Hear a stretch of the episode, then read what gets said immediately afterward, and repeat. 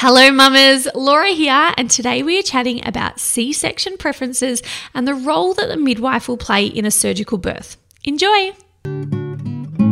Hey, mama, I'm sending you wonderful pregnancy vibes. It's time for you to guide you through. Let's take some time for you. It's pregnancy with Physio Hello, mamas, and welcome back to the Pregnancy with Physio Laura podcast. Today we are kicking off with the fifth episode in our Ask the Midwife series, chatting all about C section birth preferences. Now, this is a snappy and short episode, but I felt it deserved its own episode, and it is quite specific to C section mamas. So, Beth talks us through her role as a midwife in a surgical birth and the preferences that women should be considering to make their birth a beautiful experience. Now, this is episode five of a six part Ask the Midwife series with the amazing Beth Ryan, our resident midwife, childbirth educator, and soon to be mum. You can find out more about Beth and check out her amazing Instagram account by visiting at Birth with Beth. And if you missed it, make sure you go back and listen to the first four episodes in this series where we chat about the importance of stimulating the labor hormone oxytocin and why laboring at home for as long as possible is fantastic, how to create a beautiful birth environment within the hospital, navigating conversations, language, and interventions with your birth team, and the ultimate in postpartum support planning. There is so much amazing content still to come in this Ask the Midwife series, so if you haven't already, be sure to subscribe to the Pregnancy with Physio Laura podcast. Coming up in this series, we've still got one episode left to release where we'll be covering inductions and vaginal examinations, what you need to know about them, and the pros and cons of these interventions. We also have a bonus episode exclusively available to members inside the Pregnancy Posse where Beth gives us her top three essential items to pack in your hospital bag, ways in which your partner can best support you during birth, managing a posterior labour, and everything you need to know about epidurals. This entire podcast series and all our other podcast series, along with our exclusive member only bonus podcast content, is all live right now inside the Pregnancy Posse. So if you'd love to access all the bonus content and listen to or watch this entire series right now, rather than patiently waiting for future episodes to be released, please go check out the posse. I have taken my years of experience helping pregnant and postnatal women as a women's health physiotherapist and made this all accessible in one neat bundle inside the pregnancy posse. So when you join the pregnancy posse, I will guide you week by week throughout your pregnancy with safe weekly workouts tailored to your specific week of pregnancy. I also do a weekly Q&A session where I answer all of the questions from our amazing posse members. There is also a lovely community forum where Posse members all support each other, along with an extensive resources library which will help you avoid Googling all of your symptoms. Now, I would love to help you have a healthy, active, pain free pregnancy. So just head over to thepregnancyposse.com to see what the Pregnancy Posse is all about and to trial it for seven days. Let's get into episode five of our six part Ask the Midwife series. I really hope you love this chat with Beth today around C section birth preferences. Enjoy! So we've spoken about, I guess, natural birth and how we expect labour and Yeah. birth to go, but we know that I think the stats are about 30% of women are having C sections these days. Yeah. And I know there's a lack of support and resources. I know a lot of women are contacting me saying, I don't know where to find this information. Can you talk us through as a midwife, like how would you help support someone through that method of delivery? So I guess Mm, it's going to be different whether it's an elective versus an emergency cesarean. But do you have any like words of wisdom or advice for for somebody to help prepare them for what they could expect from a support point of view, or just to help them navigate a transition to a C-section if they weren't planning it? I know that's probably a very question. yeah. No, it's a really good topic. It's a really important question. So I think, particularly if you weren't planning it and you're feeling really like, oh, this is just, this was not in my plan, just know that you, firstly, it's still a birth. Like it is still a birth. I have been in so many. The power of women to give birth via cesarean, heal, get out of bed the next day and start feeding their baby. Like, wow to you. Amazing, amazing. So please take any pressure off yourself first and foremost that you don't feel like you have achieved a vaginal birth or that your birth wasn't, you know, what you wanted. Secondly, I think know that you can still own the space a little bit. So it, we're really bad at it as kept as health professionals, but often there's a few too many people in the theatre and we're having like a bit of a chat, which is really, really poor form. So it's okay to say to the midwife or to the doctors um, if there's anyone unnecessary in the room or if, you know, the scrub nurses are on their phone talking about the weekend, can we just not have that? Like I'm about to meet my baby and I'm just trying to focus and, and stay with my breath. Um, the other thing, and that's what you're not being pushy. Like we go, oh my gosh, yes, of course, sorry. It's just because we're at our place of work, and of course, that's you know, it's fine to ask for some for some um, peaceful quiet. Um, but the other thing is, is that you can take photos. So you can say, like, can we drop the drape and as the baby emerges over the drape, can you please show us? And we'll take that photo. I think you still need to practice, if you're feeling really anxious in particular, you still can practice those wonderful mindfulness and relaxation techniques. So people often think that that's only for, you know, a, a vaginal water birth. That's not the case. It's about staying um, calm and controlled no matter how what turn your birth takes. So when you're lying there and you're getting um, ready to meet your baby close your eyes have your partner nice your partner will be sitting next to you. Hold hands and take some really slow deep breaths and be like we're just about to meet our baby. This is so exciting. And then to, yeah you can take photos. Skin to skin is absolutely possible. So some hospitals are still funny about it because they think that it makes the baby cold. I mean, look, if that's the case and they say, oh no, we don't do skin to skin, and you really, really want it, um, again, like remember we were talking about coming halfway. So say, I understand that you're concerned that my baby will get cold. Can we maybe mitigate that risk by bringing some extra blankets? I'm happy for you to dry them off, and we can bring a beanie. Like problem solved. And then if they if they still say no, you, you are entitled to just say it's my baby it's really easy. I know that they do it at other hospitals. Can you please put my baby on my chest? Mm. Like if the baby's pink. And are you talking immediately after they're birthed? Or is this later in recovery? Immediately after. Mm-hmm. So, well, like every hospital I've ever worked at does it. Um, so that's why I know that it's really possible and I know that it doesn't lead to really significantly negative outcomes. And I think that if we look at the benefits of skin to skin at, at birth, um, the small chance that a baby will get cold, which is a risk that we can mitigate with extra mm-hmm. blankets and a beanie, not hard, um, the risk will probably be outweighed by the benefits of skin to skin. So I think particularly if you have had to surrender to some things that have not gone to plan, it is okay to be like, please, can you please put my baby on my chest? I'll take, make sure you take one arm out of your, um, your hospital gown so that it's really easy.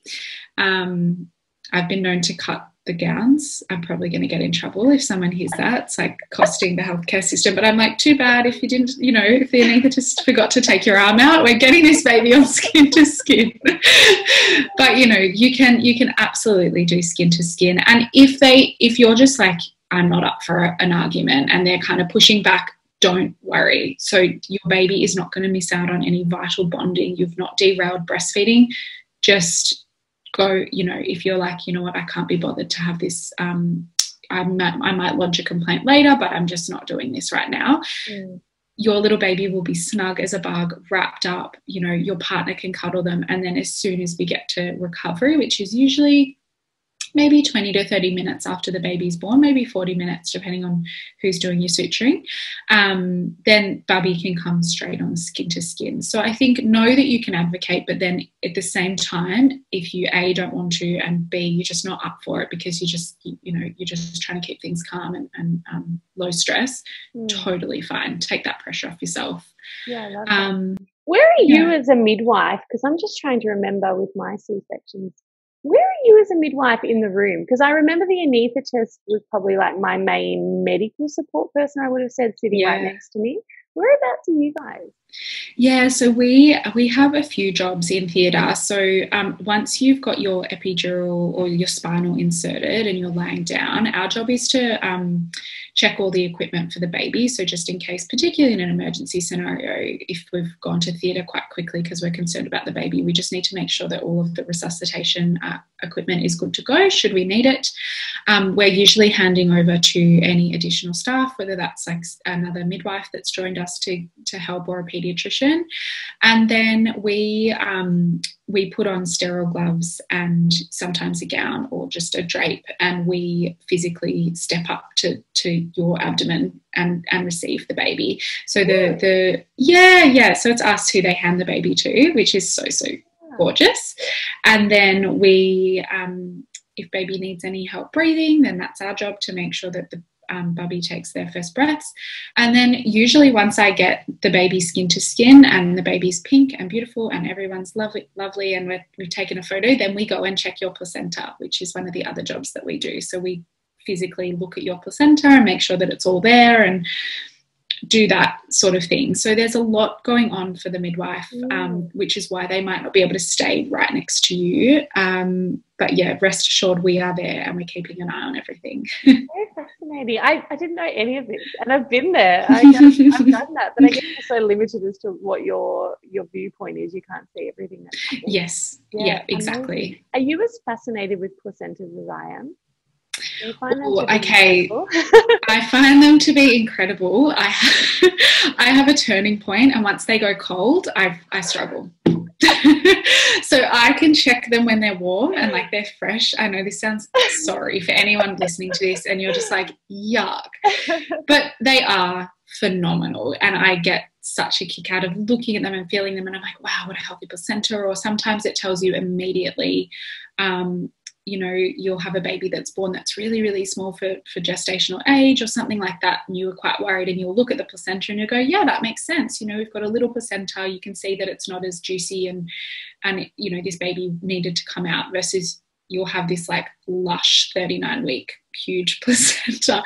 But honestly once they go cold i you'll see me in the pan room and i'm like and people are like, "Oh, Beth, it's not that bad." I'm like, "Yuck." Uh, does it change color? Is it no? No. Oh, I mean, we probably don't look at them. Like, it only takes an hour or so for it to go cool. Um, mm. So potentially it does. It's it's tissue, so it would eventually, but it still looks perfect. It's mm. just this funny, squishy, cold thing. I find them so fascinating. I didn't do it with my second birth, but with my first birth, I was like, please don't throw it away. I want to look at it. I want to see what it's about. And I have this photo of me with my husband giving the thumbs up next to it with my huge lush, for want of a better word, placenta in a kidney dish right next to my yeah. head. yeah. Such a terrible photo. But I was just so pumped to see it in real life before they got rid of it and did what they did with it. So yeah, they they are amazing, amazing. Oh, this has been so good. Now, I just have a few little questions that Posse yeah. members from my That's online pregnancy Posse have sent through. So, we're going to be yeah. discussing side sleeping in pregnancy or sleeping in general. Yeah. Managing inductions, which is obviously slightly different to I guess, natural onset of labor, as we were talking about before. We're going to chat about best tips for a hospital bag, because you would have seen what's important yeah. and what's not important. And we're going to yeah. talk about birth partner support. So thank you for answering these questions. So let's start with side sleeping during pregnancy. Um, my women wanted to know when is it recommended to start side sleeping and what is the basis behind that recommendation? Yeah, so the recommendation is that from 28 weeks onwards, that you, um, for any sleepings, going to sleep at night, napping during the day, sleep on a, on your side position rather than on your back. And the reason being is that they found that from about 2011, they were finding studies into small um, smaller independent studies were all finding that there was a link between third trimester stillbirth and um, sleep position. And then last year they did in the Lancet, which is a, a big medical journal. They did like a big um, meta analysis of all the existing data and sort of synthesized it to say, well, is there an independent link between sleep position and third trimester um, stillbirth? And they found that there was, and quite a significant one. And the thought is is that um, when you are heavily pregnant, so from 28 weeks onwards, when you are lying in a flat position, the gravid uterus, so a uterus that's full of baby, can um, compress, can like lean back and compress um, a section of your heart, which reduces the blood flow to the placenta and reduces oxygenation to the baby. So do not panic if you wake up on your back. So, we know that from lots and lots of sleep studies, the position that you fall asleep in is the one that you hold the longest. The recommendation is simply that you roll onto your side. If you find that you wake up and you're on your back, you roll onto your side, and it doesn't matter which side that you sleep on. Mm. And left or right? What's what's Either. the vibe there? Either. Ah, that's really Either. interesting. Yeah. So, Yeah. did it used to be that it was left that was promoted? Is that a recent change, or have I just got misinformation on that? In in an emergency scenario, we would roll you onto your left because that's been shown to maximize blood flow to the placenta. So if you were in labor and your heart, your baby's heart rate was dropping, or um, you know you fainted or something, we would just naturally roll you onto your left. But in in in terms of like a healthy pregnancy, um, when you're just going to sleep, there hasn't been any significant um, evidence of, of either side being more beneficial. So you can swap sides because it's going to get really sore on your shoulders. Lots of women say, like, my shoulders and my arms were really Mm. tender. Um, so you can alternate throughout the night. Yeah, I love that. That's really great. I actually wasn't aware of that, so I'm going to update my recommendations on that. I was always told left side is superior to all other positions. In terms Yeah. Really good to know. What about laying on your tummy? When do you recommend women transition from that to side sleeping? It's a really tricky one. I think I think as long as you if you're comfortable sleeping on your stomach, that seems to be the guideline. I haven't actually found any clear research because I think that people just assume that women can't after a certain point, and then that's the point that you just don't. Um, but I haven't seen any specific like cutoff. Um, have you? Yeah, I'm interested to hear if you've read anything. No, my recommendation is when you feel uncomfortable. Yeah. I think it's pretty clear. You'll know I don't like this anymore. Um, I Yeah, think women, I think women are really good um, measures of knowing when to flip, but I haven't seen any research that's um, really looked into Yeah. sleeping. Yeah.